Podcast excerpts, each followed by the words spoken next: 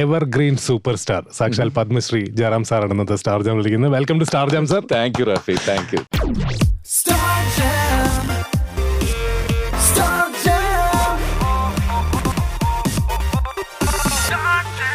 With RJ Rafi.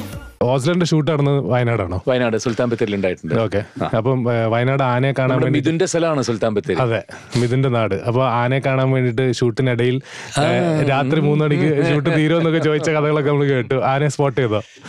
നിറയെ. ആണല്ലേ? പിന്നെ ഞങ്ങൾ ഷൂട്ട് കഴിഞ്ഞ് രാത്രി രണ്ടു മണി മൂന്ന് മണിക്ക് വരുമ്പോഴേക്കും നിറയെ സ്പോട്ട് ചെയ്തിട്ടുണ്ട്. പേടിയില്ലേ?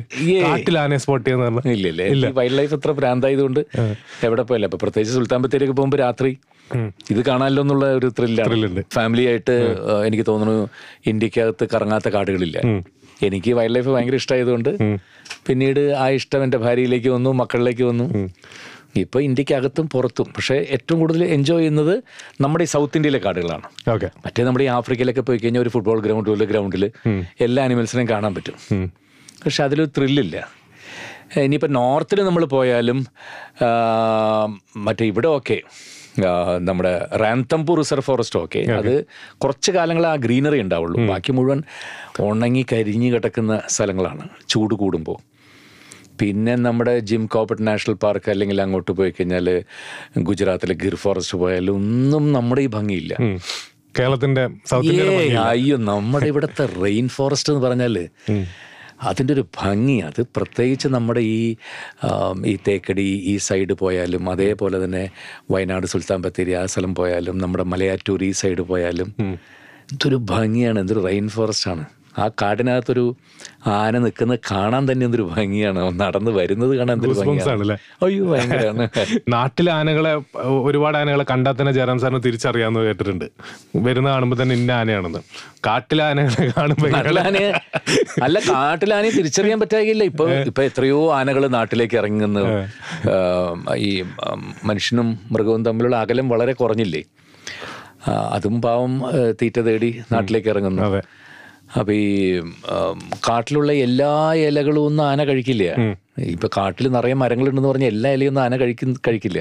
ആന പുല്ല് തിന്നും. ഈ പടർന്നു കിടക്കുന്ന വള്ളി പടർപ്പിലുള്ള ചെടികളൊക്കെ തിന്നും. മുളയുടെ ഇല തിന്നും. പിന്നെ പർട്ടിക്കുലർ ചിലതൊക്കെ മാത്രമേ കഴിക്കുള്ളൂ. അല്ലാണ്ട് എല്ലാ ഇലകളും കഴിക്കില്ലല്ലോ. വേനൽക്കാലം വരുമ്പോ ഇപ്പോ കാട്ടിൽ ഭയങ്കര ഡ്രൈ വരുമ്പോഴും അത് നാട്ടിലേക്ക് നാട്ടിലേക്ക് ഇറങ്ങുന്നു. അത് ഒരു പ്രാവശ്യം വന്ന് വാഴയും തെങ്ങും എല്ലാം വന്ന് ഒരു ഭക്ഷിച്ച് കഴിയുമ്പോൾ അത് ഇറങ്ങി ഇറങ്ങി വരുന്നു. ഇനി ഇത് കൂടി കൂടി തന്നെ വരുള്ളൂ. ഒരിക്കലും ഇത് കുറയില്ല. നമ്മൾ തമ്മിലുള്ള കൂടിമുട്ടലുകൾ കൂടി കൂടി വരും. മോഡലുകൾ കൂടി കൂടിയേ വരുള്ളൂ അപ്പൊ ജയറാമേട്ടന്റെ ഏറ്റവും ഇഷ്ടമുള്ള സബ്ജക്റ്റ് നിന്ന് നമ്മൾ തുടങ്ങി. ആനെ കുറിച്ച് പറഞ്ഞു. അപ്പൊ ആനല്ലേ മറ്റേ ആ പടയപ്പയൊക്കെ കാണുമ്പോൾ നമുക്ക് കണ്ട് കൊതിയാവുക കാണാറുണ്ടോ. ഇത് വരെ ഞാൻ കണ്ടിട്ടില്ല. ഏറ്റവും വലിയ ആഗ്രഹങ്ങളൊന്നാണ്. പടയപ്പിനെ സ്പോട്ട് ചെയ്യണം. ആ അപ്പൊ എന്റെ മോൾ പറഞ്ഞ അപ്പ തനിയെ പോരുത്. പോവുകയാണെങ്കിൽ എന്നെയും കൊണ്ടേ പോകാത് മോളിപ്പോ ദുബായിലാണ്. അപ്പൊ അവൾ അവളുടെ കല്യാണമൊക്കെ ഇതായിട്ട് അവളൊരു ഫെബ്രുവരിയോട് കൂടി വരും വന്നിട്ട് വേണം ഞങ്ങൾക്ക് ഒരുമിച്ച് പോകാൻ മൂന്നാർ ഭാഗത്തേക്ക് വിടും. മൂന്നാർ ഭാഗത്തേക്ക് പോയിട്ട് ഒരാഴ്ച രണ്ടാഴ്ച താമസിച്ചാലും കുഴപ്പമില്ല. ഇവന് ഒന്ന് കാണണമെന്ന് ഭയങ്കര ആഗ്രഹമാണ്. അരിക്കൊമ്പനെ കണ്ടിട്ടുണ്ടോ അപ്പൊ? ഇല്ല അരിക്കമ്മനെ കണ്ടിട്ടില്ല നേരിട്ട് കണ്ടിട്ടില്ല. പടയപ്പയെ കാണണം. പടയപ്പയുടെ കൂടെ തന്നെ വേറൊരുത്തനുണ്ട്. അവന്റെ വകയിലെ മകനാണോ എന്നുള്ള അറിയില്ല. ഒപ്പം ഇടയ്ക്കിടയ്ക്ക് മൂന്നാർ ടൗണിൽ കൂടെ നടക്കുന്നുണ്ട്. പിന്നെ ഇവിടെ ഉണ്ടായിരുന്നു കേട്ടോ നമ്മുടെ കർണാടക സൈഡിൽ ഒരു വലിയ കൊമ്പുള്ള ആന ഉണ്ടായിരുന്നു അപ്പൊ അത് ചെരിഞ്ഞു പോയത്. അതിനൊക്കെ ഞാൻ നേരിട്ട് പോയി കണ്ടിട്ടുണ്ട്. കാണാൻ വേണ്ടി പോകും കാണാൻ വേണ്ടി പോകും കറക്റ്റ് ആയിട്ട് സ്പോട്ട് ചെയ്ത് കിട്ടിയാൽ ഭാഗ്യമാണ്. സൂപ്പർ. ചില ഏരിയ ഉണ്ട് അവിടെ തന്നെ ഉണ്ടാവും ഇത് അവരുടെ ഒരു ടെറിട്ടറി ഇല്ലേ? ആ ഭാഗത്ത് തന്നെ ഉണ്ടാവും. അവിടെ ചെല്ലും നമ്മൾ ആന തുടങ്ങി അതിൽ സ്റ്റക്കായി പോയി ഞാൻ. Welcome to club F M ജയറാമേട്ട. താങ്ക് യു ഓസ്ലറിന്റെ ലുക്ക് ഇത് കണ്ടപ്പോ ആദ്യം നമുക്ക് എന്താ ലുക്ക് എവിടെയായിരുന്നു ഇത്ര ഈ ഈ ലുക്ക് എവിടെയായിരുന്നു ഇത്രയും കാലം എന്നുള്ള ചോദ്യം ഉണ്ടായി. ഈ ലുക്ക് ജയറാമേട്ടൻ തന്നെയാണ് സെറ്റ് ചെയ്തതെന്ന് പറയുന്നു ആണോ? അല്ല ഇതൊരു ടോട്ടൽ ഒരു ഒരു ഡാർക്ക് ഷെയ്ഡിലുള്ള ഒരു ക്യാരക്ടറാണത് ഇൻവെസ്റ്റിഗേഷൻ സ്റ്റോറിയാണ് ഒരു ത്രില്ലറാണ് ഒരു മെഡിക്കൽ ത്രില്ലർ എന്ന് വേണമെങ്കിൽ പറയാം. അപ്പോൾ ആ ജോണറിലുള്ള ഒരു സിനിമ ഞാൻ അധികം ചെയ്തിട്ടില്ല. ഞാൻ ഈ കഴിഞ്ഞ പത്ത് മുപ്പത്തഞ്ച് വർഷക്കാലം എന്നെ എന്നെ തേടി അധികം എത്തിയിട്ടുള്ളത് ഈ ഫാമിലി കുടുംബ പശ്ചാത്തലത്തിലുള്ള സിനിമകളും അതിനകത്തുള്ള തമാശകളും. സീരിയസ് ആയിട്ടുള്ള സിനിമകളും കുറേ ചെയ്തിട്ടുണ്ട്. പക്ഷേ എനിക്ക് തോന്നുന്നു ഈ ഒരു ഷെയ്ഡിലുള്ള സിനിമ ഞാൻ അധികം ചെയ്തിട്ടില്ല എന്നോ ഇനിയിപ്പോൾ ചെയ്തിട്ടുണ്ടോ എനിക്ക് ഓർമ്മ കിട്ടുന്നില്ല. എന്തായാലും മലയാളത്തിൽ എനിക്ക് മറ്റു ഭാഷകളിൽ കുറേ പല ടൈപ്പ് ഓഫ് ക്യാരക്ടേഴ്സ് ചെയ്യാൻ കിട്ടുന്നുണ്ട്. അപ്പോൾ അങ്ങനത്തെ ഒരു സമയത്ത് എന്നെ തേടിയെത്തൊരു ക്യാരക്ടറാണ് അപ്പോൾ അടുത്ത് ആദ്യം ഇതിന്റെ കഥ പറഞ്ഞപ്പോൾ തന്നെ ടോട്ടലി ഒരു ഭയങ്കര ത്രില്ലായിട്ട് തോന്നി. അപ്പോൾ എന്നിട്ടാണ് ഞാൻ ചോദിച്ചത് ഈ രൂപം എങ്ങനെ വേണം? ചോദിച്ചു. അപ്പോൾ മിഥുൻ പറഞ്ഞ എനിക്ക് രണ്ട് ടൈപ്പിലുള്ള രൂപം വേണം. ഓക്കെ. ഒരു റോളിൽ തന്നെ രണ്ട് കാലഘട്ടം രണ്ട് കാലഘട്ടങ്ങൾ ഇപ്പം അയാൾ ഒരു മൂന്നാൽ വർഷത്തിന് ശേഷം അയാൾ ഗോ ത്രൂ ചെയ്തിരിക്കുന്ന ലൈഫിൽ ഏറ്റവും അയാളുടെ പ്രോബ്ലം കാരണം അയാൾ ഇപ്പോൾ അയാൾക്ക് ഉറക്കമില്ലാതായിട്ട് രണ്ടോ മൂന്നോ വർഷങ്ങളായി. അയാൾ ഉറങ്ങാൻ വേണ്ടി പല മരുന്നുകളും മദ്യവും എല്ലാം ശ്രമിച്ചിട്ട് പോലും അയാൾക്ക് ഉറങ്ങാൻ പറ്റുന്നില്ല. ഇപ്പം അയാൾ ഒരു അലൂസിനേഷൻ അങ്ങനത്തെ ഒരു വക്കിൽ വേറെ ജീവിക്കുന്ന ഒരാളാണ്. അപ്പോൾ അയാൾക്കൊരു രൂപം ഉണ്ടാവും കണ്ണിന്റെ അടിയിലൊക്കെ കറുപ്പും മുഖത്ത് ചുളിവുകളും അകാല വാർദ്ധക്യവും നടപ്പിലും ഒരു എക്സസൈസ് ഒന്നും ചെയ്യാത്തൊരു ശരീരവും കുറച്ച് വയറും എല്ലാം കൂടി ഉണ്ടെങ്കിൽ നന്നായിരിക്കും എന്ന് പറഞ്ഞു ഞാൻ പറഞ്ഞു എനിക്ക് ഇത്തിരി സമയം തന്നാൽ ഞാൻ അതേപോലെ വന്നോളാം എന്ന് പറഞ്ഞു. കാരണം കുറച്ച് മറ്റ് ഭാഷകളിലൊക്കെ കുറച്ച് പടങ്ങൾ തീർക്കാനുണ്ടായിരുന്നു. അപ്പം മിഥുൻ പറഞ്ഞു സമയമെടുത്തോ നമുക്ക് അതിനനുസരിച്ച് തുടങ്ങാം മറ്റ് പടങ്ങളൊക്കെ തീർത്തോണ്ട് വന്നോളാം പറഞ്ഞു. അപ്പോൾ ആ പടങ്ങളൊക്കെ കുറേ കണ്ടിന്യൂറ്റി ഉള്ള പടങ്ങളൊക്കെ തീർത്തിട്ട് ഈ എനിക്ക് പിന്നെ പെട്ടെന്ന് മാറും കേട്ടോ എന്റെ ശരീരം. നമ്മൾ വിചാരിച്ച പെട്ടെന്ന് മാറും ഇപ്പം- ആവശ്യമുള്ളപ്പോൾ ആവശ്യമുള്ളപ്പോ സ്ലിം ആക്കാനും തടി കൂട്ടാനും പറ്റുന്ന ഒരു അവസ്ഥയിലേക്ക് അതെ അതെ അതെ. അത് അത് അതെങ്ങനെയാ ചെയ്യുന്നത്? അത് നന്നായിട്ട് നമ്മളൊന്ന് നല്ല ഡയറ്റും എക്സസൈസ് നോക്കിയാൽ മതി. ഞാൻ പൊതുവേ ഒരു അങ്ങനെ ഒരു ഭക്ഷണപ്രിയനൊന്നും അല്ല അങ്ങനെയുള്ളവർക്കാണ് കുറയ്ക്കാൻ ഭയങ്കര ബുദ്ധിമുട്ട് ഓക്കെ. ബിരിയാണി ഇല്ലാതെ പറ്റില്ല മറ്റേതില്ലാതെ പറ്റില്ല ചിക്കൻ ഇല്ലാതെ മട്ടൺ ഇല്ലാതെ പറ്റില്ല അയ്യോ പൊറോട്ട തിരണം മറ്റേ അങ്ങനെ ഒരു ഭക്ഷണത്തിനോട് ഭക്ഷണത്തിനോട് അങ്ങനെ ഇല്ല എനിക്ക്. എന്തെങ്കിലും വിശക്കുന്ന സമയത്ത് അതും പാതി വയറ് കഴിക്കുക ഇത്തിരി. അല്ലാതെ വലിച്ചു വയറി ഭക്ഷണം കഴിക്കാറില്ല ഞാൻ. അപ്പോൾ അതുകൊണ്ട് പെട്ടെന്ന് കുറയ്ക്കാൻ പറ്റും. പിന്നെ നമ്മളൊന്ന് അറിഞ്ഞ് നല്ലവണ്ണം ഒന്ന് വർക്കൗട്ട് ചെയ്താൽ മതി. വർക്കൗട്ട് ചെയ്യോ. ഒരു രാവിലെ ഒരു മണിക്കൂർ വൈകുന്നേരം ഒരു മണി ഒരു മണിക്കൂർ ഓടുക. ഞാൻ എനിക്ക് ഷട്ടിൽ ഭയങ്കര ഇഷ്ടമുള്ളതാണ്. ശാലിനിയാണ് ഷട്ടിൽ ഫ്രണ്ട് കേട്ടിട്ടുണ്ട് ചെന്നൈയിൽ. ഉണ്ട് അജിത്ത് ഇടയ്ക്ക് വരും. അജിത്തും ശാലിനിയും വരാറുണ്ട്. പ്രഭു നന്നായിട്ട് കളിക്കും. പ്രഭുദേവ അസലായിട്ട് നന്നായിട്ട് ഷട്ടിൽ പ്രഭുദേവ വരാറുണ്ട്. നമ്മുടെ ആക്ട്രസ് മീന വരും. ഓക്കെ. എവിടെയാണ് നിങ്ങൾ ഞങ്ങൾ എല്ലാവരും റേസ് ക്ലബ് ഉണ്ട് അവിടെ. മദ്രാസ് റേസ് ക്ലബിൽ അവിടെ മീന വരാറുണ്ട്. നിറയെ എല്ലാവരും വരാറുണ്ട്. അപ്പോൾ അപ്പോൾ ഇത് റെഗുലറായിട്ട് പോകുന്നതാണ്. അപ്പോൾ ഒരു രണ്ടാഴ്ച മൂന്നാഴ്ച നല്ല ഷട്ടിലും നടത്തുന്നുണ്ടെങ്കിൽ പെട്ടെന്ന് കുറയും എനിക്ക്. അപ്പൊ രണ്ട് ലുക്ക് സെറ്റ് ചെയ്തു. ഒന്ന് രണ്ട് ലുക്ക് സ്ലിം ആയിട്ടുള്ളത് ഒന്ന് കുറച്ച്. ആയിട്ടുള്ള തടി ഉള്ള രൂപം. രണ്ട്. ആദ്യം മറ്റേത് എടുത്തു. അതിനുശേഷം എനിക്കൊരു പതിനഞ്ച് ദിവസം ഗ്യാപ്പ് വരാൻ പറഞ്ഞു. പഴയ പോലെ മറ്റേതായിട്ട് തിരിച്ചു. അപ്പൊ തടിക്കാനാണ് എളുപ്പം കുറയ്ക്കാനാണ് എളുപ്പം. അയ്യോ തടിക്കാനാണ് എളുപ്പം. അയ്യോ കുറയ്ക്കാൻ ഭയങ്കര ബുദ്ധിമുട്ടല്ലേ? ഞാൻ നല്ല ആലാ വൈകുണ്ഠപുരത്തിന്റെ സമയത്ത് അല്ലു അർജുന്റെ അച്ഛനൊക്കെ ആകുമ്പോൾ നല്ല ഭംഗിയായിക്കോട്ടെ എന്ന് വിചാരിച്ചിട്ട് ഒരു പത്തിരുപത് കിലോ കുറച്ച് നല്ല ട്രിമായിട്ടിരിക്കുമ്പോഴാണ് ആ മണിരത്നം വിളിച്ചിട്ട് പറഞ്ഞു ആറ് മാസത്തിനുള്ളിൽ ഇത്രയും വയറ് വേണം ഇത്രയും വേണം മുഖം വീർത്തിരിക്കണം അത് ചെയ്യണം ഇത് ചെയ്യണം എല്ലാം പറഞ്ഞു. അതുണ്ടാക്കാൻ എളുപ്പമായിരുന്നു. അത് കഴിഞ്ഞു ഓയ്യോ ഭ്രാന്തായി പോയതല്ലെങ്കിൽ അത് ഉണ്ടാക്കാൻ എന്താ ചെയ്തത്? ഭക്ഷണപ്രിയനല്ല എന്ന് പറയുന്നു. അവിടെ പോകുമ്പോൾ മറ്റെല്ലാവർക്കും എക്സസൈസിന് ഓരോരുത്തർക്കും ഓരോ റൂമൊക്കെ അറേഞ്ച് ചെയ്തിട്ടുണ്ട്. അപ്പോൾ കാർത്തി നല്ല ബോഡി വേണം ജയം രവിക്ക് നല്ല ബോഡി വേണം ബാക്കി അതിനെ കൂടെ അഭിനയിക്കുന്ന കിഷോർ അവർ ഇവർ അവരുടെ ഗ്രൂപ്പിലുള്ള റിയാസ് ഖാൻ. പൊതുവെ ആ പടത്തിൽ എല്ലാവർക്കും മസിൽ വേണം. വിക്രമിന് മസിൽ വേണം. ഒക്കെ മസിൽ വേണ്ടാത്ത ഒറ്റയാൾ ഞാൻ മാത്രമേ അപ്പോൾ ഹോട്ടലിലേക്ക് കയറി ചെല്ലുമ്പോൾ തായ്ലൻഡിലേക്ക് ആയിരുന്നു ആദ്യം ഷൂട്ടിങ് ഹോട്ടലിൽ കയറി ചെല്ലുമ്പോൾ തന്നെ നമുക്ക്. ഓരോ റൂമിൽ ഫുൾ എക്സസൈസ് ഇടുന്നുണ്ടിരിക്കുക രണ്ട് ട്രെയിനേഴ്സും വർക്കൗട്ട് അങ്ങനത്തെ ആൾക്കാരും എന്റെ റൂമിലേക്ക് മാത്രം മണിരത്നത്തിന്റെ സെപ്പറേറ്റ് ഓർഡർ പ്രകാരം കുറെ അധികം ഫുഡും ബിരിയാണിയും കൂട്ടത്തിൽ ഒരു രണ്ട് ബിയറും അതും കൂടി അടിച്ചോ. എന്നാലും പയർ പെട്ടെന്ന് വീർക്കുള്ളൂ പറഞ്ഞു. അങ്ങനെയാണ് പയർ ചാടിച്ചത്. അങ്ങനെ ചാടിച്ച. അത്രയും കഷ്ടപ്പെട്ട് അവർ വർക്കൗട്ട് ചെയ്യുന്ന സ്ഥലത്ത് പോയിട്ട്. ഒരു ബിയറൊക്കെ പൊട്ടിച്ച് എന്നപ്പാ സൗഖ്യമാക്കി പറഞ്ഞ് ഞാൻ കുടിച്ചത്. ഏ പോങ്കത് പോങ്ക അവർക്ക്. ഓസ്ലറിന്റെ കഥ ഒന്നര വർഷം മുമ്പ് മിഥുൻ മാനുവൽ വന്ന് പറയുമ്പോ ഉറപ്പാണോ ഞാൻ തന്നെ വേണോ എന്ന് ചേരാമേട്ട ചോദിച്ചിട്ടുണ്ട് അല്ല അത് ഞാൻ ചോദിച്ചു. കാരണം റിപ്പീറ്റ് ചെയ്ത്? ഇത് ഷൂട്ടിംഗ് തുടങ്ങിക്കഴിഞ്ഞിട്ട് പിന്നെ അതിനകത്തൊരു ഒരു ഇത് വരാൻ പാടില്ല. അപ്പൊ അതുകൊണ്ട് ഓക്കെ ആണല്ലോ? ഓക്കെ നിങ്ങൾ ചെയ്തില്ലെങ്കിൽ ഞാൻ ഈ സിനിമ ചെയ്യുന്നില്ല എന്ന് ആ ഇത് സ്ഥിരമായിട്ട് ചെയ്യുന്ന ഒരാൾ ചെയ്തുകൊണ്ട് ഗുണമില്ല എന്ന് പറയും. ഇത് ഇതുവരെ ചെയ്യാത്ത ഒരാൾ ചെയ്യുമ്പോൾ അതിനൊരു ഭംഗി ഉണ്ടാവും അതുകൊണ്ട് നിങ്ങളുടെ അടുത്ത് അപ്പം ഈ പടം കഴിഞ്ഞപ്പം അബ്രാം ഓസ്ലർ എനിക്ക് തന്നെ ഉള്ള ക്യാരക്ടർ ആയിരുന്നു പടം കഴിയേണ്ടി വന്നില്ല. ഫസ്റ്റ് ഡേ കഴിഞ്ഞപ്പോ മിഥുൻ ലോകം മുഴുവൻ വിളിച്ച് ഫോൺ ചെയ്യുന്നുണ്ടായിരുന്നു. ആഹാ എന്റെ ഹോസ്ലർ ഇത് തന്നെയാണ് ഇത് തന്നെയാണ് ജയറാമേട്ടൻ എന്താ തോന്നിയത് അല്ല എനിക്ക് ഫസ്റ്റ് ഡേ ഇപ്പോഴും ഏത് സിനിമയാണെങ്കിലും ഞാൻ വെറുതെ പറയുന്നല്ല നമുക്കിപ്പോ കയ്യും കാലും മറയ്ക്കും. ഫസ്റ്റ് ഡേ ഫസ്റ്റ് ഷോട്ട് കഴിയുന്നവരെ ദൈവമേ നന്നാവണേ. അത് പ്രത്യേകിച്ച് ഇപ്പം മറ്റു ഭാഷകളിലൊക്കെ പോകുമ്പോൾ ഒന്നാമത് അറിയാത്ത ഭാഷ. അപ്പോൾ അറിയാത്ത ഭാഷ നമ്മൾ പോയി സംസാരിക്കുമ്പോൾ വലിയ തെറ്റുകൾ വരരുതേ വരരുതേ വരരുതേ എന്നുള്ളത്. അതേപോലെ തന്നെയായിരുന്നു ഹോസ്റ്റലറിലും. ഫസ്റ്റ് ഡേ നടത്തം നോട്ടം. അത് ഇതിൽ ഒന്നിലും എന്റേതായിട്ടുള്ള സ്ഥിരമായിട്ടുള്ളൊരു റിയാക്ഷൻസ് ഒന്നും വരരുത് എന്നുള്ളത് പുള്ളിക്കുണ്ടായിരുന്നു. ഓക്കെ. അപ്പം ഞാൻ മിഥുനോട് പറഞ്ഞു മിഥുൻ ഒരു ആയിരത്തി തൊള്ളായിരത്തി ഒരു നമ്മൾ തുടങ്ങിയ എയ്റ്റീസിലൊക്കെ ചെറിയ ടു സി ക്യാമറ ക്യാമറയില്ലേ ആ ടു സി ക്യാമറയുടെ സൈഡിൽ പത്മനാഭൻ സാർ ഇരിക്കും. എന്നിട്ട് ഓരോന്നും പറഞ്ഞു തരും. ആ കണ്ണ് ഇങ്ങനെയല്ല. കുറച്ചും കൂടി ഇത് പിടിക്കുക അത് പിടിക്കുക ആ ഇനി മറ്റൊന്ന് പറ. ഇത്ര ചിരി വേണ്ട. ചിരിയില്ലാതെ. അങ്ങനെ ഡയറക്റ്റ് ചെയ്യുമായിരുന്നു അത് ഭരതേട്ടൻ ചെയ്യുമായിരുന്നു. ശശിയേട്ടന്റെ അടുത്തുണ്ടായിരുന്നു. സിബി സാർ ഉണ്ടായിരുന്നു. കമൽ സാർ അങ്ങനെ തുടക്കകാലത്ത് അങ്ങനെയുള്ളപ്പോൾ നമ്മളെ കറക്റ്റായിട്ട് നമുക്ക് നമ്മളിൽ നിന്ന് എന്താ വേണ്ടതെന്ന് അവർക്ക് അറിയായിരുന്നു അത് ചെയ്യാൻ. അതിനുശേഷം കുറച്ച് കുറച്ച് കുറച്ച് കുറച്ച് ടെക്നോളജി മാറി വന്ന് മോണിറ്ററും ബാക്കി സംഗതികളും വന്നു. പിന്നെ കുറച്ച് ഇങ്ങനെ നമുക്ക് പറഞ്ഞു തരുന്നത് കുറച്ച് കുറഞ്ഞു പോയി എന്ന് എനിക്ക് തോന്നി. അതുകൊണ്ട് നമ്മളുടേതായിട്ടുള്ള സ്ഥിരം റിയാക്ഷൻസും വന്നു തുടങ്ങി. വന്നു തുടങ്ങി. അത് ഓക്കെ എന്ന് പറഞ്ഞപ്പോൾ അത് ഓക്കെ ഓക്കെ ഓക്കെ അങ്ങനെ പോയിക്കൊണ്ടിരുന്നു. ഇപ്പോൾ തിരിച്ചും അത് കറക്റ്റായിട്ട് പറഞ്ഞു തരുമ്പോൾ നമുക്ക് പഴയ പോലെ നമ്മളുടെ തെറ്റുകൾ മറിച്ച് ചെയ്യാൻ പറ്റുന്നുണ്ട്. വേറെ റിയാക്ഷൻസ് വേറെ റിയാക്ഷൻസ് മിഥുൻ ഓരോ ഷോട്ടും പറഞ്ഞു തരുമായിരുന്നു. ഓക്കെ ഞാൻ പറഞ്ഞു പറഞ്ഞു തന്നു പറഞ്ഞു തന്നാൽ ഞാൻ അതുപോലെ ചെയ്യാം. ഒരു ഡയറക്ടേഴ്സ് ആക്ടറാണ് എനിക്ക് ഇപ്പം മറ്റു ഭാഷ ചെല്ലുമ്പോഴും ഞാൻ പറയാറുണ്ട്. നിങ്ങൾ എനിക്ക് ഏത് ടൈപ്പിലാണെന്ന് ഒരു പ്രാവശ്യം പറഞ്ഞു തന്നാൽ മതി. പിന്നെ ഞാൻ അത് ഒരു ദിവസത്തെ ഒരു ഗൈഡൻസ് തന്നാൽ ഞാൻ അയക്കാൻ സെറ്റാണ് പിന്നെ. ബ്രേക്ക് എടുത്തായിരുന്നു. അതെ, അതെ. കാളിദാസ് ഒക്കെ പറഞ്ഞിട്ടാണ്. ബ്രേക്കിലേക്ക് പോകുന്നത്.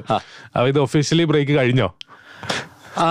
മലയാളത്തിൽ നിന്നുള്ള അങ്ങനെ പറയാൻ പറ്റും അല്ല ബ്രേക്ക് കഴിഞ്ഞോ മീൻസ് ഞാൻ വേറെ ഒരു സിനിമ അക്സെപ്റ്റ് ചെയ്തിട്ടില്ല. ഞാനതാ മിഥുൻ എന്റെ അടുത്ത് ഷൂട്ടിംഗ് സമയത്ത് ഇങ്ങനെ ഒരു ഒരു കഥ പറഞ്ഞു ഇങ്ങനെ ഓക്കെ. അപ്പോൾ മിഥുൻ പറഞ്ഞു നോക്കട്ടെ നമുക്ക് ഇവൻ വർക്കൗട്ട് ആവുകയാണെങ്കിൽ ജയറാമനെ വെച്ച് അടുത്ത പടം ഞാൻ ഇത് തന്നെ ആലോചിക്കുന്നു പറഞ്ഞു. ഓ. ഞാൻ ഞാൻ പറഞ്ഞു ആഹാ. അപ്പോൾ ദിലീഷ് പോത്തൻ ഉണ്ടായിരുന്നു ഷൂട്ടിങ്ങിന് അപ്പോൾ ദിലീഷ് പോത്തൻ സൈഡിൽ നിന്ന് വർക്കൗട്ട് ആവട്ടെ എന്നാലാണ് അടുത്ത് ഞാൻ ആലോചിക്കുള്ളൂ. അതാണ് അപ്പോ എല്ലാരും. അതെ ഒരു ആലോചനകൾ വരട്ടെ ഇങ്ങനെ. നോക്കാം. സൂപ്പർ. ജയറാം എന്ന ആക്ടറിന്റെ മുപ്പത്തിയാറ് വർഷമാണ് നമ്മൾ സെലിബ്രേറ്റ് ചെയ്തുകൊണ്ടിരിക്കുന്നത്. അപ്പം നമ്മൾ കണ്ടു വളർന്ന സിനിമകൾ നമ്മൾ കണ്ട് ചിരിച്ച ക്യാരക്ടേഴ്സ് അങ്ങനെ പറയാൻ ഇഷ്ടം പോലെ ഉണ്ട് ഒരുപാട് ലെജൻഡറി ഡയറക്ടേഴ്സ് ഡയറക്ടേഴ്സാണ് ജയറാമേട്ടനെ വെച്ച് പടം ചെയ്തിരിക്കുന്നത് ചിലരുടെ പേര് ഞാൻ പറയും എല്ലാവരുടെയും പറയാൻ നമുക്ക് പറ്റില്ല. അപ്പം അവരായിട്ടുള്ള റാപ്പോ എങ്ങനെയായിരുന്നു? ജയറാമേട്ടൻ എന്നാണ് പറയേണ്ടത്. പത്മരാജൻ സാറിൽ നിന്ന് തന്നെ തുടങ്ങാം നമുക്ക്. എന്റെ വളർത്തച്ഛന്റെ സ്ഥാനത്ത് തന്നെ ഞാൻ കാണുന്നതാണ്. അത്രത്തോളം സാറ് പറയാറുണ്ട് എനിക്ക് ജനിക്കാതെ പോയ എന്റെ മൂത്ത മോനാണ് ചെയ്യാറാന്ന് പറയാറുണ്ട് ചേച്ചി പറയാറുണ്ട് എന്റെ മൂത്ത മോനാണെന്ന് പറയാറുണ്ട്. മക്കൾ രണ്ടുപേർക്കും ഞാൻ എന്റെ പോലെയാണ് അനന്തപത്മനാഭനും മാധുവിനും. ആ വീടിന്റെ മുറ്റത്തു നിന്നാണ് എന്റെ തുടക്കം. ആയിരത്തി തൊള്ളായിരത്തി എൺപത്തി ഏഴിൽ ഞാൻ ആ വീടിന്റെ മുറ്റത്ത് പോയി നിന്നിട്ട് വന്ന് എന്നെ ഫസ്റ്റ് വിളിച്ച് അകത്തേക്ക് കയറ്റി. സ്റ്റിൽസ് എടുക്കുന്നത് തൊട്ടാണ് തുടങ്ങുന്നത്. അന്നൊരു കുറേ സ്റ്റില്ലൊക്കെ എടുത്തു. കുറേ സ്റ്റില്ലൊക്കെ എടുത്തതിന് ശേഷം പോയിട്ട് ഇന്ന ദിവസം വിളിച്ചാൽ മതി എന്ന് പറഞ്ഞു അപ്പോഴും എനിക്കൊരു വിശ്വാസമില്ല. എന്തെങ്കിലും ചെറിയൊരു വേഷത്തിന് വേണ്ടിയിട്ടായിരിക്കും വിളിക്കുന്നതാണ് വിചാരിച്ചത്. നായകനാണെന്ന് അറിയില്ല. ഒരു നായകനാണെന്ന് എനിക്ക് അറിയില്ലല്ലോ അതിനുശേഷം വിളിക്കുമ്പോഴാണ് അറിയുന്നത് അദ്ദേഹം അടുത്ത ചിത്രത്തിലും കൂടി എന്നെയാണ് നായകനാക്കിയിരിക്കുന്നത്. ആദ്യം തന്നെ പത്മനാഭൻ സാർ രണ്ട് സിനിമയ്ക്ക് ഒരുമിച്ച് വിളിച്ച പോലെ പല ഡയറക്ടേഴ്സും എന്നെ ഒരു സിനിമയായിട്ട് നിർത്തിയിട്ടില്ല. അവരൊക്കെ പിന്നീട് പിന്നീട് പിന്നീട് ഒരുപാട് സിനിമകൾക്ക് റിപ്പീറ്റ് ചെയ്തിട്ടുണ്ട്. നീണ്ട കൂട്ടുകെട്ടായിരുന്നു. അടുത്ത ഡയറക്ടർ പേര് ഞാൻ പറയാം. സത്യനന്ദിക്കാട് സത്യേട്ടൻ ഒരു ഡയറക്ടർ ആക്ടർ ബന്ധമേ ഇല്ല ഞങ്ങൾ തമ്മിൽ ഇതൊരു ഒരു കല്യാണത്തിന് പോകുന്ന പോലെയാ. അടുത്ത പടം തുടങ്ങുന്നതെന്ന് പറയുമ്പോഴത്തേക്കും ഞാൻ വിളിച്ചു ചോദിക്കും എന്നാ തുടങ്ങുന്നത് നമ്മൾ ആ പതിനഞ്ചാം തീയതി തുടങ്ങുക. അത് ഒരു മുപ്പത് മുപ്പത്തഞ്ച് ദിവസം അല്ലേ അതെ മുപ്പത്തഞ്ച് ദിവസം. ഒടുവിലില്ലേ? ഉണ്ടല്ലോ കൂടെ. മറ്റേ പപ്പുവേട്ടനില്ലേ? ഉണ്ട്. തിലകൻ ചേട്ടൻ ഉണ്ട് ഇന്നസെന്റ് ചേട്ടൻ ഉണ്ടല്ലോ മറ്റേ ഒരു. അപ്പൊ ഒരു കല്യാണം നമുക്ക് എല്ലാവരും കൂടി കൂടാം. ഞാൻ എത്തേക്കാൻ പന്ത്രണ്ടാം തീയതി പതിനഞ്ചാം തീയതി ഷൂട്ടിംഗ് തുടങ്ങി പതിനാലാം തീയതി വൈകിട്ട് അവിടെ എത്തി ഒരു കല്യാണം കൂടി തിരിച്ചു വരുന്ന പോലെ. കഥയൊന്നും കേൾക്കൊന്നുമില്ല ഏയ് കല കഥ കേൾക്കും കഥ പറഞ്ഞു തരും ഫോണിൽ കൂടെ ഒക്കെ. എന്നാലും ഒരു ആഘോഷമാണ്. ആഘോഷമാണ്. രാജസേനൻ സാർ. രാജസേനൻ ഒരു വളരെ ക്രൂഷ്യൽ ആയിട്ടുള്ള ഘട്ടത്തിൽ എനിക്കൊരു ഒരു റീ ലൈഫ് തന്നിട്ടുള്ള ഒരു ഡയറക്ടറാണ്. അതായത് സേനന്റെ കടിഞ്ഞൂൽ കല്യാണം അയലത്ത് അദ്ദേഹം ആ സിനിമകളൊക്കെ ഒരു നല്ല നല്ല നല്ല ഫാമിലി പ്രേക്ഷകർക്കിടയിലേക്ക് എനിക്കൊരു നല്ല ഇതുണ്ടാക്കി തന്ന സിനിമകളാണ്. സെയിം ടൈമിൽ സത്യേട്ടന്റെ സിനിമകളും മഴവിൽ കാവടി അങ്ങനെ വന്ന് വന്ന് വന്ന് എനിക്കൊരു ഭയങ്കര ബൂസ്റ്റപ്പ് വന്ന സിനിമയാണ് മേലെ പറമ്പിലാണ് വീട് അന്ന് ഒരു കേരളത്തിന്റെ അതിർത്തികൾ വിട്ടുവരെ അപ്പുറത്തേക്ക് ആ സിനിമയോടൊരു ഒന്ന് ഒന്ന് പോയി. അത് അതൊരു ഭയങ്കരമായിട്ടുള്ള. പിന്നെ അവിടെ നിന്ന് ഈ അനിയൻ ബാവ ചേട്ടൻ ബാവ അല്ലെങ്കിൽ ആദ്യത്തെ കൺമണി അങ്ങനത്തെ സിനിമകളൊക്കെ ഒരു എന്താ പറയുക ഒരു എന്റെ ഒരു സ്റ്റാർഡം ഭയങ്കരമായിട്ട് ഉയർത്തിയ എസ്റ്റാബ്ലിഷ് ചെയ്ത. സിനിമകളാണ് കണ്ടിന്യൂസ് ആയിട്ട്. ലോഹിത് ദാസ് സാർ ലോഹി എന്താ പറയുക ഞാൻ എന്ത് പറഞ്ഞാണ് രോഗി ഒരു മികച്ച റൈറ്ററാണെന്നോ അല്ലെങ്കിൽ ഡയറക്ടറാണെന്നോ അതിന് അതൊക്കെ എല്ലാവർക്കും അറിയാം. ഞാനത് പറഞ്ഞിട്ട് അതിനേക്കാളൊക്കെ ഉപരി നല്ലൊരു മനുഷ്യനാണ്. എന്തൊരു ഹ്യൂമൻ ബീയിങ് അത്. അത് അതിന് അതേ ഉള്ളൂ പറയാനായിട്ട് ഇപ്പോൾ അത്ര നല്ല മനുഷ്യനാണ്. അപ്പോൾ പെട്ടെന്ന് ഇപ്പോൾ ഒരു ആരെന്ത് പറയുന്നോ അതോക്കെ ഇപ്പം ഞാനൊരു കാര്യം പറഞ്ഞു ഓക്കെ ഒന്നിനോട് നോ ഇല്ല എതിരില്ല.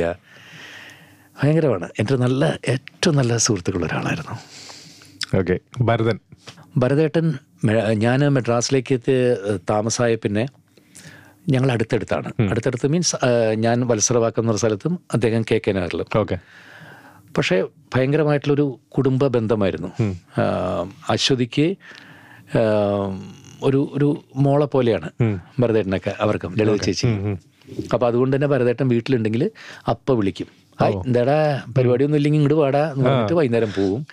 പിന്നെ ഭരതേട്ടന്റെതായിട്ടുള്ളൊരു നൂറ് ശതമാനം നിറഞ്ഞൊരു കലാകാരനല്ലേ? സ്കൾപ്ചേഴ്സ് ഒക്കെ വീട്ടിലുണ്ടാക്കും നിറയെ പെയിന്റിങ്ങുകൾ വരയ്ക്കും നന്നായിട്ട് പാട്ട് പാടും. ഭയങ്കര സെൻസ് ഓഫ് ഹ്യൂമറാണ് അപ്പോൾ വൈകുന്നേരങ്ങളിൽ ഒരു രണ്ട് മണിക്കൂർ മൂന്ന് മണിക്കൂർ ഭരതേട്ടന്റെ വീട്ടിലാണ് ഞങ്ങൾ ചിലവഴിക്കുന്നതൊക്കെ. അതിനുള്ളൊരു വലിയ ഭാഗ്യം എനിക്ക് കിട്ടിയിട്ടുണ്ട്. ഡയറക്ടർ കമൽ.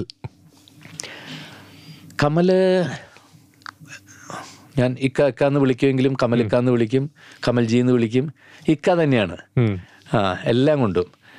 കമൽ കമലൊക്കെയാണ് എന്റെ ഞങ്ങളുടെ പ്രേമത്തിന്റെ സമയത്ത് കമലിന്റെ സിനിമകളാണ് ഏറ്റവും കൂടുതൽ ചെയ്തത്. പെരുവണ്ണാപുരത്തെ വിശേഷങ്ങൾ അല്ലെങ്കിൽ പ്രാദേശിക വാർത്തകൾ ശുഭയാത്ര.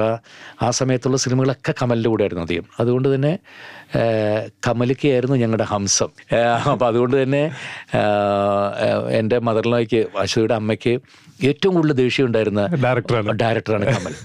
ആ അപ്പൊ എന്തോ ഇങ്ങനെ പറഞ്ഞു മിണ്ടിപ്പോരുത്. എന്ത് മറ്റേത് അത് എന്നൊക്കെ പറഞ്ഞ് ഭയങ്കര ചീത്തയൊക്കെ ഉണ്ടായിട്ടുണ്ട്. കാരണം ശുഭയാത്ര എന്നുള്ള പടം നടക്കുമ്പോൾ ഞാൻ പറഞ്ഞു കമൽ പ്ലീസ് ഷൂട്ടിംഗ് തീരുന്നതിന് മുമ്പ്. കാരണം ഷൂട്ടിങ്ങിന്റെ ഷോട്ട് കഴിഞ്ഞാൽ അപ്പോൾ എന്റെ കൺവെട്ടത്ത് നിന്ന് മാറ്റും. ഓക്കെ. അറിഞ്ഞു ആ കൺവെട്ടത്ത് നിൽക്കാൻ പാടില്ല എന്ന് പറഞ്ഞിട്ട് വേറെ കാറിൽ കൊണ്ടുപോകും. അപ്പൊ കമൽ എന്ത് ചെയ്തു? ഷൂട്ടിംഗ് കഴിഞ്ഞു ആക്ച്വലി ഷൂട്ടിംഗ് കഴിഞ്ഞിട്ട് ബോംബെയിൽ വെച്ചിട്ട് ഒരു മാരുതി ഒമിനിയിൽ ഞങ്ങളെ രണ്ടുപേരും കയറ്റി ഷോട്ട് എടുക്കാന്ന് പറഞ്ഞ് പറഞ്ഞു വിട്ടു. ഒന്ന് കറങ്ങിട്ട് വന്നോളാൻ പറഞ്ഞു. അമ്മ വന്ന് പെട്ടെന്ന് വന്നപ്പോഴത്തേക്ക് എവിടേക്കാ അവർ പോയത്? അല്ല അത് അവർ ഷൂട്ടിംഗ് ഉണ്ട്. ഷൂട്ടിംഗ് ഇവിടെ ക്യാമറ ഇവിടെ ഇരിക്കില്ലേ പിന്നെ എവിടേക്കാണ് താൻ കയറ്റി വിട്ടത്? എന്റെ മോൾ അങ്ങനെ കുറെ ചീത്ത.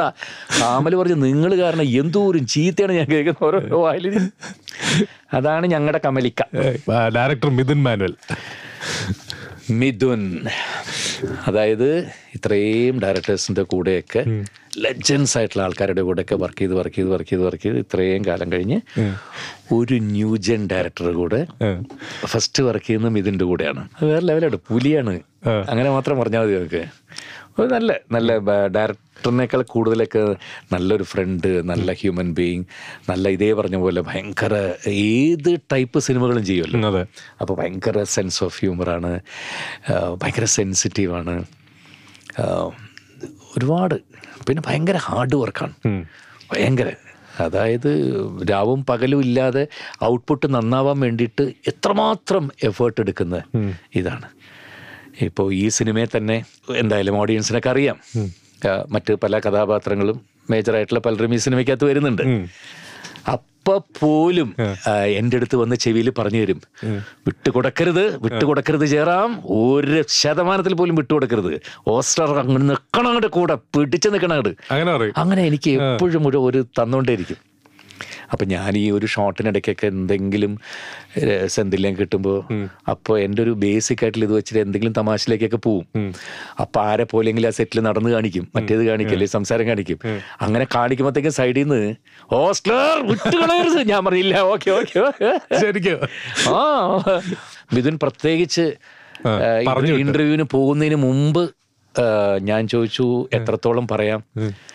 ആരെന്ത് ചോദിച്ചാലും ഏത് പത്രക്കാരൻ എന്ത് ചോദിച്ചാലും കഴിഞ്ഞ വ്യാഴാഴ്ച തൊടുപുഴയിൽ ഞങ്ങൾ പ്രാർത്ഥനയ്ക്ക് പോയിരിക്കുക ദൃശ്യം. ഇടിക്കും എന്ത് വേണേ ചെയ്യും തല്ലും. എന്നാലും കഴിഞ്ഞ വ്യാഴാഴ്ച തൊടുപുഴയിൽ ധ്യാനത്തിന് പോയിരിക്കുകയാണ് അത്രേ പറയാവൂന്ന് പറഞ്ഞു. അപ്പൊ എനിക്ക് കിട്ടിയത് ഇപ്പൊ ഏത് പറയണോ ഇത് പറയാൻ പാടില്ല എന്ന് പൊളി. ജോർജ് കുട്ടിയാണ്? ജോർജ് കുട്ടിയാണ്. ഇത്രേ പറയാവൂന്ന് പറഞ്ഞു.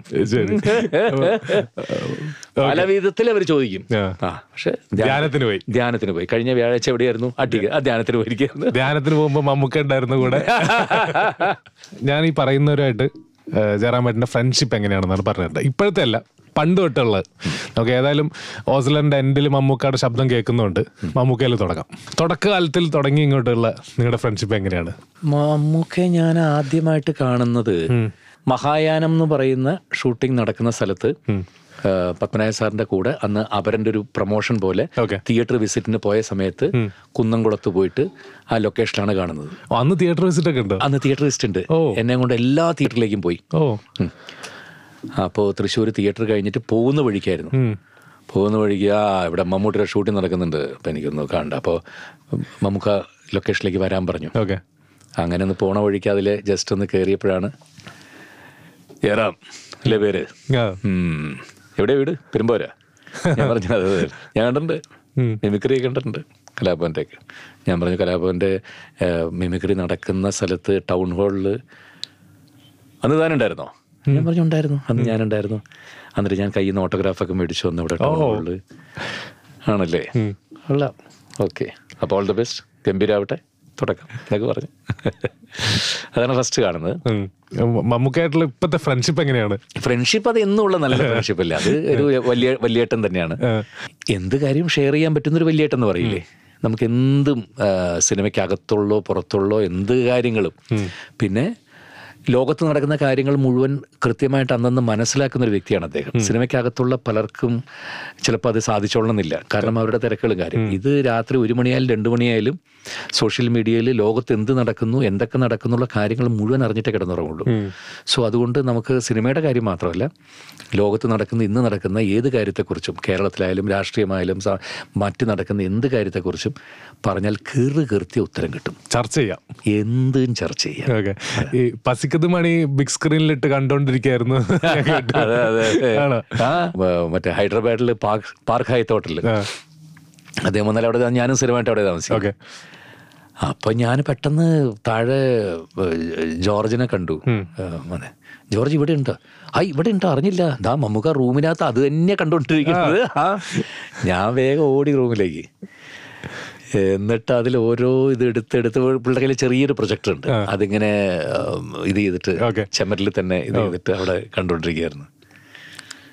എങ്ങനെയാണ് നിനക്ക് തോന്നിയത് ചെയ്യാൻ? പറഞ്ഞു നീ. മണിരത്നത്തിന് എങ്ങനെ ചെയ്യാൻ തോന്നി? അവർ അതിന്റെ കാര്യങ്ങളൊക്കെ ചോദിച്ച്. എനിക്ക് അന്നത്തെ ദിവസം ഡിന്നർ അദ്ദേഹത്തിന്റെ വകയായിരുന്നു. ഓ. അതാണ്. അതൊക്കെ മേടിച്ച് തന്ന് ഞങ്ങളൊന്ന് കറങ്ങി ഹൈദരാബാദിൽ പുറത്തു പോകുമ്പോൾ വാ കൂടെ വാ.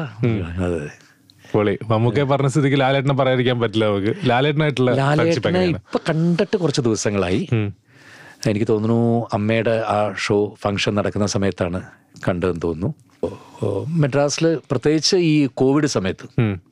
കോവിഡ് സമയത്ത് ലാൽ സാറും വീട്ടിലുണ്ട്. ഞാനവിടെ ഉണ്ട് അപ്പോൾ എന്നും വിളിക്കും. ഒരു വട്ടോ രണ്ട് വട്ടെങ്കിലും വിളിക്കും. അപ്പോൾ ഒരു ദിവസം സത്യമായിട്ടും ഞാൻ സൈക്ലിങ്ങിന് പോകുമായിരുന്നു ആ സമയത്ത്. അപ്പോൾ ഒരു ഒരു വലിയൊരു ഗ്യാങ് ഉണ്ട്. സൈക്ലിംഗ് ഗ്യാങ് സൈക്ലിംഗ് ഗ്യാങ് ഉണ്ട്? അല്ല അതിൽ former Tamil Nadu D G P ഒക്കെ അദ്ദേഹമൊക്കെ ഉണ്ട് അദ്ദേഹത്തിന്റെ ഗ്രൂപ്പൊക്കെ ഉണ്ട്. അപ്പൊ സൈക്കിൾ കാറിന്റെ പുറകെ വെച്ച് കെട്ടിയിട്ട് ആരുമില്ലല്ലോ. റോട്ടിലൊന്നും ഒരു മനുഷ്യനില്ലല്ലോ. അപ്പോൾ കൊണ്ടുവച്ച് കെട്ടിട്ട് ആ ബി ജി പി സൈഡിലേക്ക് ആ വഴി ഒരു ക്രൊക്കഡൈൽ പാർക്കൊക്കെ ഉണ്ട്. അവിടെ വരെ ചവിട്ടിയിട്ട് തിരിച്ചു വന്നിട്ട് ഒരു സ്ഥലത്ത് വന്നുമ്പോൾ എല്ലാവരും കാറിന്റെ പുറകെ ഇത് ഹാങ് ചെയ്ത് വെച്ചിട്ട് ഓക്കെ തിരിച്ചു പോരും അപ്പോൾ അവിടെ അലൗഡ് ആണ് അത്രയും ദൂരം. മാസ്ക് ഒക്കെ വെച്ച് നമുക്ക് പോവാം. അപ്പോൾ ആ വരുന്ന വഴിക്കാണ് ലാൽ സാറിന്റെ വീട്. ഓക്കെ അപ്പോൾ ഞാനിങ്ങനെ പലപ്പോഴും ഒരുപാട് സാധനങ്ങൾ വൈകുന്നേരം ഞാൻ ഞങ്ങൾ തന്നെ വീട്ടിലുണ്ടാക്കിയ ചില മാംഗോ ജ്യൂസുകൾ അതിന്റെ പൾപ്പുകൾ സാധനങ്ങൾ അതൊക്കെ കൊണ്ട് കൊടുക്കും. അപ്പോൾ എന്റെ അടുത്ത് എത്ര ദൂരം സൈക്കിൾ ചവിട്ടി എന്ന് എന്നൊക്കെ ചോദിക്കും ഞാൻ പറഞ്ഞു ഏകദേശം ഒരു മുപ്പത് കിലോമീറ്ററിന് മുകളിൽ കിട്ടിയത് വെറുതെ നുണ പറയരുത് ഇത് പുറകെ കെട്ടിക്കൊണ്ടുവന്നിട്ട് വെറുതെ എന്തിനാ ഞാൻ പറഞ്ഞു അല്ല സത്യമായിട്ടും ചവിട്ടിട്ടാ ഇനി നമുക്ക് പുറത്തേക്ക് പോവാം ആക്ടർ വിജയ് തളപതി விஜய் விஜய் எப்போதுமே என்னோட நல்ல ഫ്രണ്ട് ഇതാ ഞാൻ കാണിക്കുന്ന ഈ ചില മിമിക്രികൾ അല്ലെങ്കിൽ തമാശകൾ അതൊക്കെ ഭയങ്കര ഇഷ്ടമാണ് അപ്പോൾ അതുകൊണ്ട് തന്നെ വൈകുന്നേരം ഒരു ഷൂട്ടിംഗ് കഴിഞ്ഞാൽ അപ്പോൾ ഇപ്പോൾ ഈ സിനിമയുടെ ഷൂട്ടിംഗ് തായ്ലൻഡിൽ നടക്കുമ്പോഴൊക്കെ சார் கொஞ்சம் ஃப்ரீயா இருக்குன்னா அந்த ரூஃப் டாப்புக்கு வரீங்களா ஏதாவது ஏதாவது பேசிட்டு இருக்கலாம் ரொம்ப എൻജോയബിൾ இருக்கும் ഞാൻ ഞാൻ നേരം വെള്ളിലേക്ക് പോകും ഡയറക്ടറും വരും വെങ്കട് പ്രഭുവും വരും കുറേ നേരം കൊഞ്ചം ஏதாவது சொல்லுங்க സാർ കൊഞ്ചം കോമഡി ഏതാവത് ഇതുപോലെ തന്നെയാണോ? തെലുങ്കിൽ മഹേഷ് ബാബുവായിട്ട്? ആ മഹേഷായിട്ട് ഭയങ്കര രസമായിരുന്നു എല്ലായിടത്തും എന്നാലും ചിരിക്കാൻ ഇഷ്ടമില്ലാത്തവരാരും ഉണ്ടല്ല അപ്പം എന്തെങ്കിലുമൊക്കെ തമാശകൾ പറയുന്നത്. ഇവരൊക്കെ എന്താ വെച്ചാൽ മഹേഷ് ബാബു ആണെങ്കിലും ട്വൽത്ത് വരയ്ക്കും എല്ലാവരും ചെന്നൈയിലാണ് പഠിച്ചിട്ടുള്ളത്. ഓക്കെ. അല്ലു അർജുൻ ആണെങ്കിലും രാംചരൺ ആണെങ്കിലും അവരെല്ലാവരും മെഡ്രാസിലാണ് താമസിച്ചത് പിൽക്കാലത്താണ് അങ്ങോട്ടേക്ക് പോയത്. ഓക്കെ. സോ ട്വൽത്ത് സ്റ്റാൻഡേർഡ് വരെ എല്ലാവരും പഠിച്ചു എല്ലാവർക്കും തമിഴ് അറിയാം. പിന്നെ ഒരു കണക്കിന് മലയാളം അറിയാം. ആ തമിഴ് നന്നായിട്ട് അറിയാം. അപ്പോൾ ഇവരൊക്കെ ആയിട്ട് നമുക്ക് എന്ത് തമാശകളുണ്ടെങ്കിലും നമുക്ക് കഷ്ടപ്പെട്ട് തെലുങ്കിൽ പറയേണ്ട കാര്യമില്ല. ഇതിൽ തന്നെ പറഞ്ഞു ഇതിപ്പോൾ കന്നഡത്തിൽ പോയി കഴിഞ്ഞാൽ ശിവണ്ണ ശിവരാജ് കുമാർ. ശിവണ്ണ അവിടെ തന്നെയാണ് പഠിച്ചിട്ടുള്ളത്? എല്ലാം ചെന്നൈയില. അന്നൊക്കെ അവരുടെ എല്ലാവരുടെയും ഫാദേഴ്സൊക്കെ മെഡ്രാസിലായിരുന്നല്ലോ സിനിമ ബേസ്. അപ്പോൾ ശിവണ്ണ എല്ലാവരുമായിട്ട് അപ്പോൾ ഒന്നിൽ തമിഴിൽ അല്ലെങ്കിൽ ചെയ്യാൻ പറ്റുന്നതുകൊണ്ട് ഈ തമാശകൾ ഓരോന്നും പറയുമ്പോൾ. അവരും അത് എൻജോയ് ചെയ്യാറുണ്ട്. പണ്ട് ദാസേട്ടന്റെ പാട്ട് കേട്ടിട്ട് ഇതുപോലെ ഈ ശബ്ദത്തിന് പാടി അഭിനയിക്കാൻ പറ്റിയിരുന്നെങ്കിൽ എന്ന് ആഗ്രഹിച്ചിട്ടുണ്ട് ഞാൻ കേട്ടിട്ടുണ്ട്. പക്ഷെ ഒരുപാട് പാട്ടുകൾ പാടി അഭിനയിച്ചിട്ടുണ്ട് ദാസേട്ടന്റെ ശബ്ദത്തിൽ. എന്താ എൺപത്തിനാല് വയസ്സിൽ ഇപ്പുറത്ത് ശബ്ദം പതിനെട്ട് വയസ്സാണേ.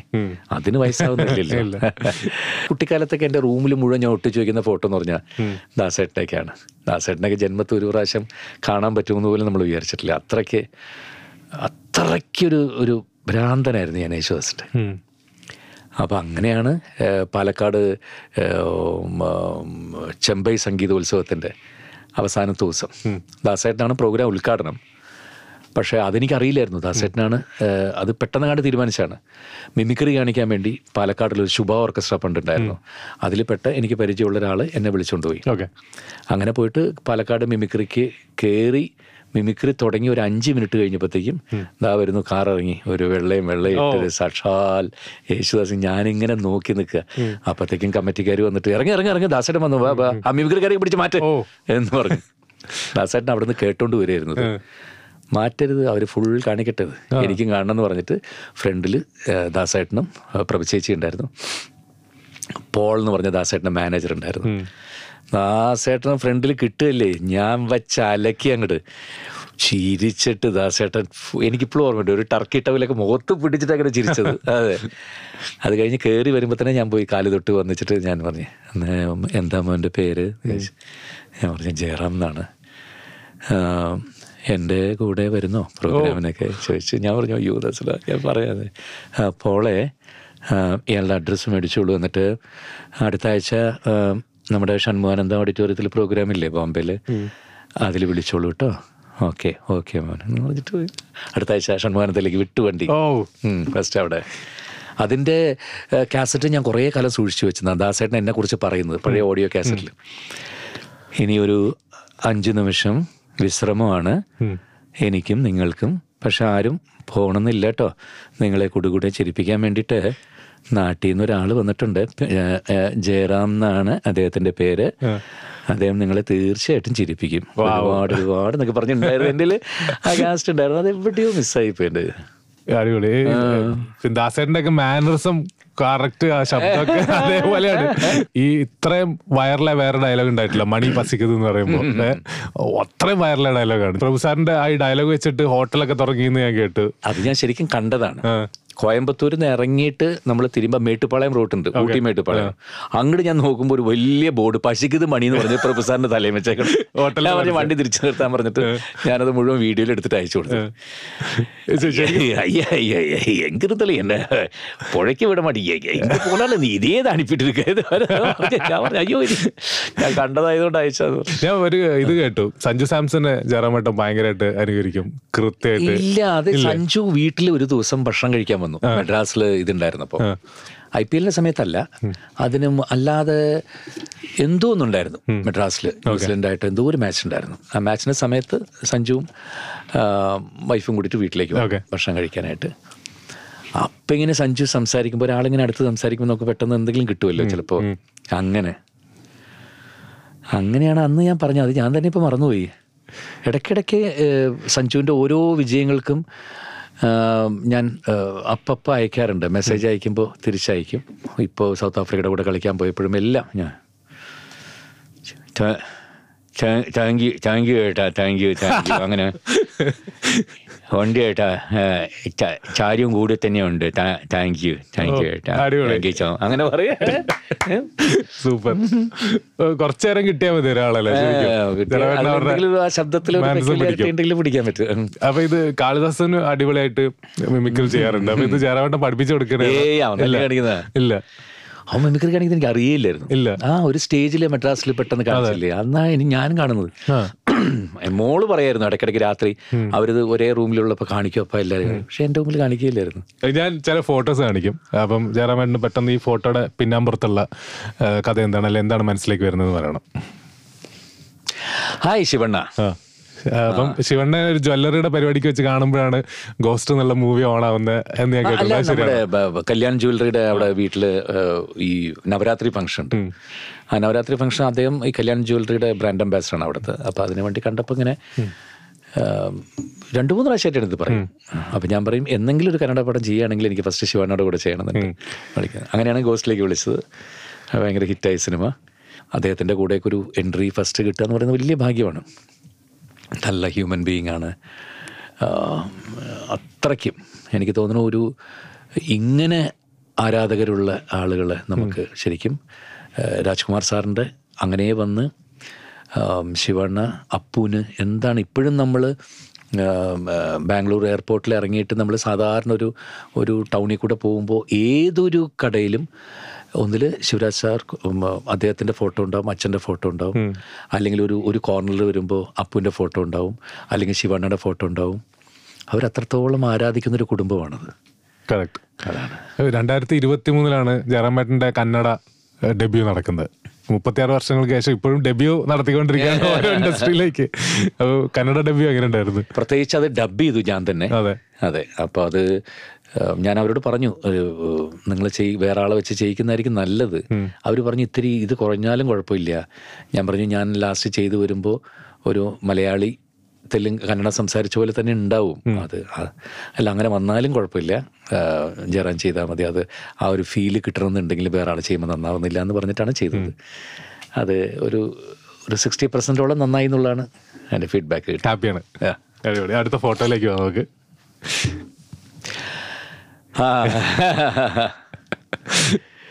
അത് ഒരു- ഒരു വല്ലാത്തൊരു സമയത്തെടുത്ത ഫോട്ടോ ആണ് കേട്ടോ അത്. അതായത് എന്റെ മോന്റെ നിശ്ചയം മെഡ്രാസിൽ മിത്തം ഹാൾ എന്ന് പറയും അവിടെ. അപ്പോൾ താഴെ ആ ഫങ്ഷൻ മുഴുവൻ കഴിഞ്ഞ് ബാക്കി എല്ലാവരും അവിടെ ഫോട്ടോ സെഷൻ നടന്നുകൊണ്ടിരിക്കുക. അപ്പോൾ ഞങ്ങൾ രണ്ടുപേരും വന്നിട്ട് ഇങ്ങനെ ഇത് നോക്കി.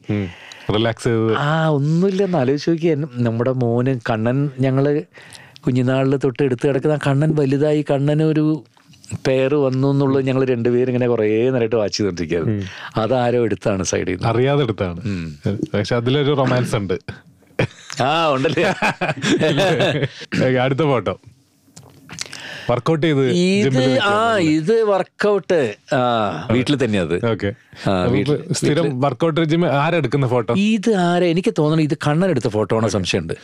ആ കാലത്ത് ഞാൻ വർക്കൗട്ട് ചെയ്ത് കഴിഞ്ഞപ്പോഴത്തേക്ക് അവൻ ചെയ്യാൻ വേണ്ടിയിട്ട് വരുന്ന സമയത്ത് ഞാൻ എന്തോ അവിടെ വർത്താനം പറഞ്ഞ് ഈ വടിയും പിടിച്ചിങ്ങനെ നിൽക്കായിരുന്നു അപ്പോഴാണ് അപ്പൊ കഴിഞ്ഞൊന്നങ്ങാണ്ട് ചോദിച്ചപ്പോൾ എടുത്ത ഫോട്ടോ ഇത് ജിം പാർട്ട്ണർ ആണോ കണ്ണൻ? അതോ അല്ല കണ്ണൻ വേറെ തനിയെ ചെയ്യും. കണ്ണന്റെ അത്ര ഹെവി ആയിട്ടൊന്നും എനിക്ക് ചെയ്യാൻ പറ്റില്ല. ഓക്കെ കണ്ണൻ ഈ വെയിറ്റ്സും എല്ലാം ചെയ്യുന്നുണ്ട് പിന്നെ ഇത്തിരി ഇതായിട്ട് ചെയ്യാം. അവന്റെ പ്രായം വെച്ചിട്ടുള്ളത് ഞാൻ ഇത്തിരി തട്ടിപ്പാ അതിനകത്ത് ആ. അപ്പൊ ഇങ്ങനെ പതുക്കെ ഒന്ന് അഡ്ജസ്റ്റ് ചെയ്ത് അഡ്ജസ്റ്റ് ചെയ്ത് കുറച്ച് ട്രെഡ്മില്ലും മറ്റേത് അത് ഇതൊക്കെ കഴിഞ്ഞിട്ട് ഞാൻ പതുക്കെ സ്ഥലം വിടാൻ നോക്കുമ്പോഴത്തേക്കും കണ്ണം പിടിക്കാം. അപ്പൊ കുറച്ചുകൂടി എന്തെങ്കിലും ചെയ്തിട്ട് പോപ്പാ. ഞാൻ പറഞ്ഞു ഒരുപാട് മസിൽ വന്നാൽ എനിക്ക് ശരിയാവില്ല അതാണ്. ഇത്ര മസിൽ മതി എനിക്കെന്ന് പറഞ്ഞിട്ട് ഞാൻ സ്ഥലം വിടും. അടിപൊളി. ഇനി ഒരു വീഡിയോയിലേക്കാണ് പോകുന്നത് നമ്മുടെ സുരേഷ് ഗോപി സാറ് പാടിയ പാട്ട് അയ്യോ അതിന് റിയാക്ഷൻ വന്നോ? സുരേഷ് ഗോപി ചേട്ടൻ എന്താ പറഞ്ഞു? ഞാൻ പെർമിഷൻ ചോദിച്ചിട്ടില്ല ചെയ്യണം അത് ആരാ ശരിക്കും ഷൂട്ട് ചെയ്യുന്നത് കണ്ണനാണോ? ഞങ്ങൾ വെറുതെ വീടിന്റെ ആ പുറയിലാണത്. ഞങ്ങളിങ്ങനെ വെറുതെ വർത്താനം പറഞ്ഞുകൊണ്ടിരിക്കുകയായിരുന്നു. നല്ല മഴയൊക്കെ ആയിരുന്നു. അപ്പൊ അപ്പോൾ വെറുതെ കണ്ണന്റെ നിശ്ചയത്തിനുള്ള കാര്യങ്ങൾ എന്താ ചെയ്യേണ്ടതൊക്കെ പറഞ്ഞ് നിശ്ചയിക്കുമ്പോൾ പെട്ടെന്ന് ആരെയൊക്കെ വിളിക്കണം അത് ഇത്. അപ്പം ഇങ്ങനെ പറഞ്ഞു വന്നപ്പോഴത്തേക്കും സുരേഷിന്റെ കാര്യം വന്നപ്പോൾ കണ്ണൻ ചോദിച്ചു ഇങ്ങനെ അപ്പൊ ആ സുരേഷ് ഗോപി അങ്കിൾ പാടിയ പാട്ട് കേട്ടായിരുന്നു. അപ്പാടെ പാട്ടില്ലേ മറ്റേതിലെ സാമജപരഗമന ആ, ത്രി- ത്രിവിക്രമന്റെ സിനിമയിൽ ഞാൻ പറഞ്ഞു അതെയോ അത് പാടിയിട്ടുണ്ടോ? എവിടെ കണ്ണ ഇട്ട് കാണിക്കും എനിക്ക്? നോക്കിയപ്പോൾ സുരേഷ് ഇങ്ങനെ പാടിയിരിക്കുന്നത് കണ്ണ ഇത് നമുക്കൊന്ന് പാടി അപ്പ ചെയ്യോ? അടി കിട്ടുക അപ്പാക്ക്. സുരേഷ് അപ്പോൾ ഞാൻ പറഞ്ഞു ഞാൻ പെർമിഷൻ ആദ്യം ചോദിക്കാം. എന്ന് പറഞ്ഞിട്ട് ഞാൻ പെട്ടെന്ന് ചോദിച്ചു. ചോദിച്ചപ്പോൾ സുരേഷ് പറഞ്ഞു പിന്നെന്താ? You have to do that നിനക്ക് അതിനുള്ള റൈറ്റ് ഉണ്ട്. അപ്പോൾ യു മസ്റ്റ് ചെയ്യ്. അതൊക്കെയല്ലടാ ഒരു തമാശ. അത് ഞാൻ പറഞ്ഞ താങ്ക് യു അപ്പൊ ഞാൻ പറഞ്ഞ പെർമിഷൻ കിട്ടി കഴിഞ്ഞു. അപ്പൊ തന്നെ കണ്ണൻ ഒരു മൈക്ക് കൊണ്ടുവച്ചു. ആ മൈക്കിന് ഹൈറ്റ് ഇല്ല. അപ്പൊ താഴെ മൈക്ക് ഹൈറ്റിൽ പിടിച്ചിരിക്കുന്നത് താരിണിയാണ്. ഓ. ആ താരിണി താഴെ ഒരു തലേണേ കിട്ട്. ആ ആ മൈക്ക് ഇങ്ങനെ പോക്കി പിടിച്ചോണ്ട് താഴെ കിടക്കുന്നുണ്ട്. പിന്നെ മൈക്ക് സ്റ്റാൻഡ് മര്യാദയ്ക്ക് നിൽക്കുന്നില്ല അത് മൈക്കിന്റെ സ്റ്റാൻഡ് അല്ല അത്. ക്യാമറ ക്യാമറ ട്രൈപ്പോർഡാണത് അപ്പൊ മൈക്ക് വെക്കാൻ വേണ്ടിട്ട് തൊട്ടപ്പുറത്ത് ഫിഷിന്റെ ഫുഡിന്റെ ഫീഡിന്റെ ഒരു ഡപ്പ ഉണ്ടായിരുന്നു. അതാണ് അതാണ് ബ്ലൂ കളറിൽ. ആ ഡപ്പയൊക്കെ അതിന്റെ അടിയിൽ വെച്ച് റബ്ബർ ബാൻഡ് ഇട്ട് കെട്ടി. കാരണം ഒറ്റ ടേക്ക്. അതങ്ങോട്ട് എടുത്തോളാൻ പറഞ്ഞു. കാരണം എടുത്തത്. അതാണ് സാമജപര കേറി. അടിപൊളി. കണ്ണൻ മീംസ് ഒക്കെ കാണിച്ചു തരാറുണ്ട്. ട്രോൾ കാണിച്ചു തരാറുണ്ട് ഞാൻ കേട്ടു. നമ്മുടെ സലാം കാശ്മീർ സലാം കാശ്മീർ. സലാം കാശ്മീർ വേറെ ഒരെണ്ണമുണ്ടല്ലോ അങ്ങനെ ആ ഒരു സ്റ്റേജിൽ ഇങ്ങനെ നടന്നു വരുന്നത്. അങ്ങനത്തെ മൂന്നാലെണ്ണം ഉണ്ട്. അതെ. സലാം കാശ്മീരാണ് ശരിക്കും ചിരിച്ചത്. ആ സീൻ ഓർമ്മയുണ്ടോ? എക്സ്പ്രഷൻ ഇങ്ങനെ ഇരിക്കുമ്പോ മറ്റേ സുരേഷ് പറയും ഇത് ആരാ? സാധാരണ കാണുന്ന വിചാരിച്ചോ. ഇന്ത്യൻ സൈബർ മറ്റേ വിങ്ങിൽ മറ്റേ ചീഫ് കമാൻഡിങ് ഓഫീസർ മേജർ ഇന്ന ആളാണെന്ന് പറഞ്ഞപ്പോഴത്തേക്കും ലാലുവരസ് ആണെങ്കിൽ ഭയങ്കര റിയാക്ഷൻ ഇട്ടിട്ടുണ്ട്. ആ ജീവിതത്തിൽ കാണാത്ത ലാലുവരസ് അത്ര റിയാക്ഷൻ ആ എന്നാ പിന്നെ ഇത്രയൊക്കെ ഉള്ളൂ എന്നുള്ള രീതിയിൽ ഞാനും നിന്നതാ. ഇത് അടുത്ത കാലത്തെ പിടിച്ചല്ലേ ഇത്? അതെ. കേറി കത്തി. റിയാക്ഷൻ താങ്ക് യു ജാറാമേട്ട. ഒരുപാട് സന്തോഷം. ഒരുപാട് സന്തോഷം. ഞങ്ങളുടെ സ്റ്റുഡിയോയിൽ വന്നതിന് സംസാരിച്ചതിനും ഓസ്ലർ ഒരു സൂപ്പർ ഹിറ്റ് ആവട്ടെ. ഒരു റീലോഡഡ് വേർഷൻ ഓഫ് ജാറാമേട്ടൻ ഇനി മലയാളത്തിൽ ഇങ്ങനെ തുടർച്ചയായിട്ടുണ്ടാവട്ടെ. ഓൾറെഡി തമിഴിലും കന്നഡയിലും തെലുങ്കിലും ഉണ്ട്. മലയാളത്തിനും വരട്ടെ. കാരണം നല്ല കുറേ പ്രോജക്റ്റ് ഉണ്ട് കേട്ടോ ഈ വർഷം. എനിക്കിപ്പോൾ ശങ്കറിന്റെ ചെയ്യുന്ന രാംചരന്റെ എനിക്ക് ഭയങ്കര എക്സ്പെക്റ്റേഷൻ ഉള്ള ക്യാരക്ടറാണ് എന്റെ കന്നഡത്തിൽ ചെയ്യാൻ പോകുന്ന ഒരു മൂന്നാൽ പ്രോജക്റ്റ് ഉണ്ട്. ഒക്കെ നല്ലതാണ് ഇപ്രാവശ്യം. ഈ- ഈ വർഷം two thousand twenty four twenty four എന്റെ സ്വന്തം എന്റെ അമ്മ വീടായിട്ടുള്ള മലയാളത്തിൽ കൂടി തുടങ്ങാൻ പറ്റി. തിരിച്ചു വരാൻ സാധിക്കട്ടെ അതാണ്. അതെ തുടങ്ങാൻ പറ്റി. ഉറപ്പായിട്ട്. ന്യൂ ഇയറിന് ജനുവരിയിൽ തന്നെ നമ്മൾ തുടങ്ങുകയാണ് ഇനി അങ്ങോട്ട് ബാക്ക് ടു ബാക്ക് പാടങ്ങൾ വരട്ടെ. Thank you so much thank you club FM ninety four four point ത്രീയുടെ എല്ലാ ശ്രോതാക്കൾക്കും എന്റെയും എന്റെ കുടുംബത്തിന്റെയും എല്ലാവരുടെയും. ഇപ്പം എന്റെ കുടുംബത്തിൽ ഞങ്ങൾ നാല് പേരല്ല ഞങ്ങൾ ആറ് പേരുണ്ട് ഇപ്പോൾ സോ ഞങ്ങളുടെ എന്റെ അശ്വതിയുടെ കണ്ണന്റെ ചക്കയുടെ പിന്നെ ഞങ്ങളുടെ താരണിയുടെ നവനീത്തിന്റെ എല്ലാ ന്യൂ ഇയർ വിഷസും താങ്ക് യു ടൺ കണക്കിന് ഫൺ